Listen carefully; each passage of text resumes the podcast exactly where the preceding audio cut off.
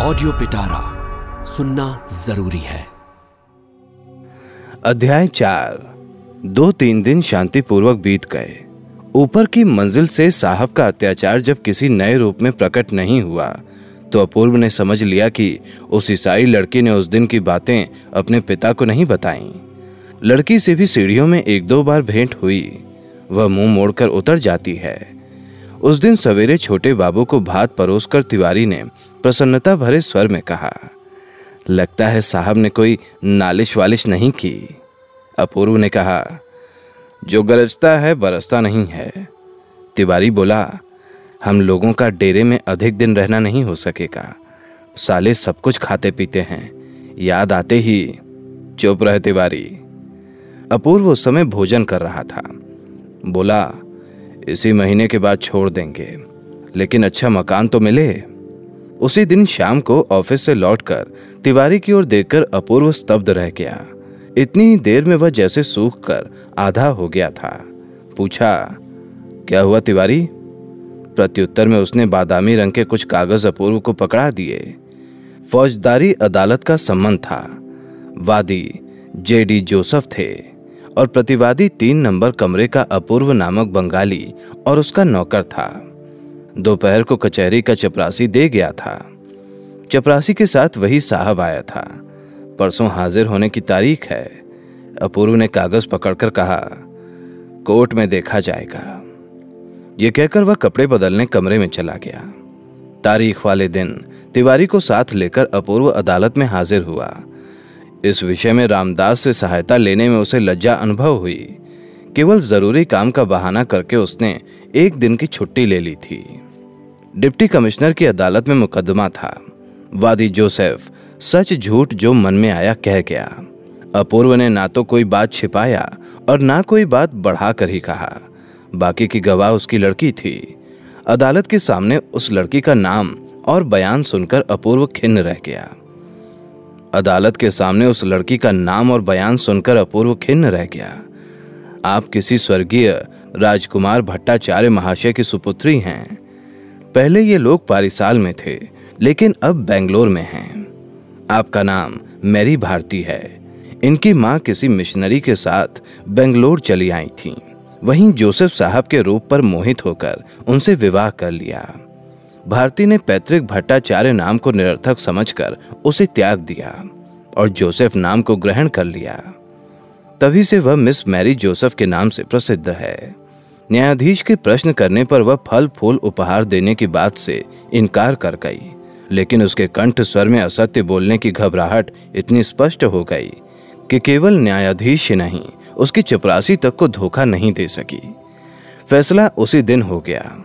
तिवारी छूट गया लेकिन अपूर्व पर बीस रुपए जुर्माना हो गया। निरपराध होते हुए दंडित होने पर उसका मुँह सूख गया। रुपए देकर घर आकर देखा तो दरवाजे के सामने रामदास खड़ा है। अपूर्व के मुँह से निकल पड़ा। बीस रुपए जुर्माना हुआ रामदास। अपील की जाए। उत्तेजना से उसकी आवाज़ काँप उठी। रामदास ने उसके दाएँ हाथ को थामकर हँसते हुए कहा बीस रुपए जुर्माने के बदले दो हज़ार की हानि उठाना चाहते हैं। होने दो, लेकिन ये तो जुर्माना है, दंड है, राजदंड है। रामदास हँसते हुए बोला, किसका दंड? जिसने झूठी गवाही दिलाई। लेकिन उसके ऊपर भी एक अदालत है, उसका न्यायाधीश अन्याय नहीं करता। वहाँ आप निर्दोष हैं। अपूर्व बोला, लेकिन लोग तो ऐसा नहीं समझेंगे रामदास। उनके सामने तो यह बदनामी हमेशा के लिए बनी रहेगी। रामदास ने कहा, चलो नदी किनारे टहलाएँ।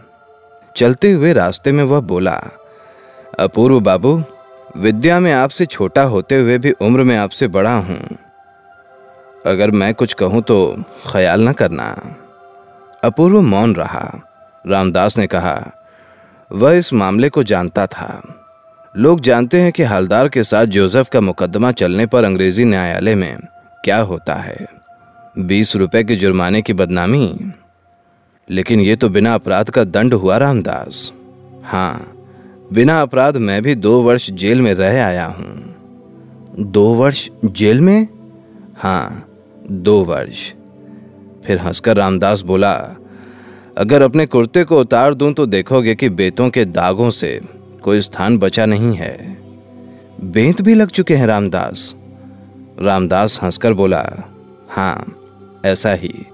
बिना अपराध के भी मैं इतना निर्लज हूँ कि लोगों को मुँह दिखाता हूँ, और आप बीस रुपए जुर्माने की बदनामी नहीं सह सकते। अपूर्व उसका मुँह देखकर चुप हो गया। रामदास बोला अच्छा चलिए, आपको घर पहुँचा कर जाऊँ। अभी चले जाओगे। अभी तो बहुत सी बातें जाननी हैं। रामदास ने हंसकर कहा, सब आज ही जान लोगे हम्म? या नहीं होगा? मुझे संभवतः बहुत दिनों तक बताना पड़ेगा। बहुत दिनों पर उसने इस तरह ज़ोर दिया कि अपूर्व आश्चर्य से उसे देखता रह गया, लेकिन कुछ समझ नहीं पाया। रामदास गली के अंदर नहीं गया, बाहर से ही विदा लेकर स्टेशन चला गया। अपूर्व ने द्वार पर धक्का दिया, तिवारी ने आकर दरवाज़ा खोल दिया। वह घर के कामों में लगा हुआ था। उसका चेहरा उतर गया था। वह बोला, उस समय जल्दबाजी में दो नोट फेंक गए थे आप? अपूर्व ने आश्चर्य से पूछा, कहाँ फेंक गया था जी? यहीं तो। कहते हुए उसने दरवाजे के पास रखी मेज की ओर इशारा किया, आपके तकिए के नीचे रख दिए हैं। बाहर कहीं नहीं गिरे। यही सौभाग्य है। वह नोट कैसे गिर पड़े? यही सोचते हुए अपूर्व अपने कमरे में चला गया। ऐसी ही इंटरेस्टिंग किताबें कुछ बेहतरीन आवाजों में। सुनिए सिर्फ़ ऑडियो पिटारा पर। ऑडियो पिटारा सुनना ज़रूरी है।